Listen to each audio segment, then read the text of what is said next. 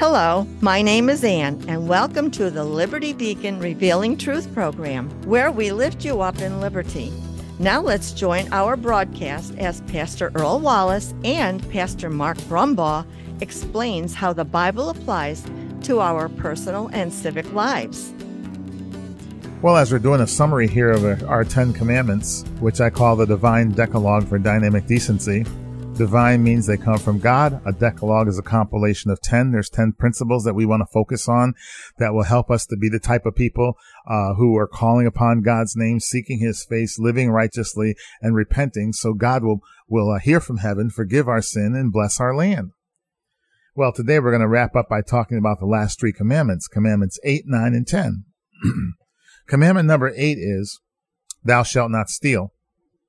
The positive paraphrase is, you're not stealing. You're ripping yourself and the other person out of God's plan for both your material blessings. I should note that the Ten Commandments appear in two places in Scripture Exodus chapter 20 and Deuteronomy chapter 5. Well, and also in Scripture, you can't read 10 verses and find the Ten Commandments because sometimes God gives us a command and then He gives us some explanation about that command.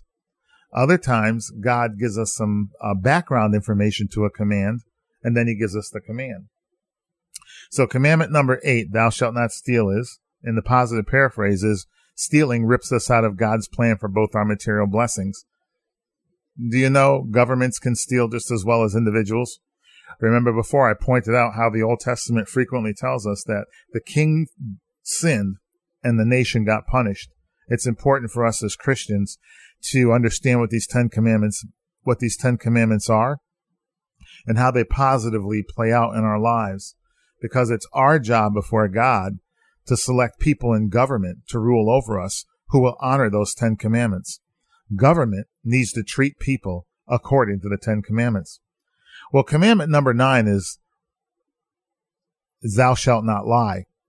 I like to think of it two, lying in, in two ways. Number one is means you should tell the truth. Like the positive paraphrase of commandment number nine, thou shalt not lie is the truth is all there is to tell. And it's very hard to tell the truth because we all stretch it a little bit. I once knew an evangelist. He said, well, I speak expansively about the numbers at my events. And I said, I can understand that, but I still wonder if God would call that a lie. Anyway, uh, the truth is all there is to tell. And 9b, slander sells us short. So what is slander? Slander is telling the legitimate truth about people in such a way as to hurt them.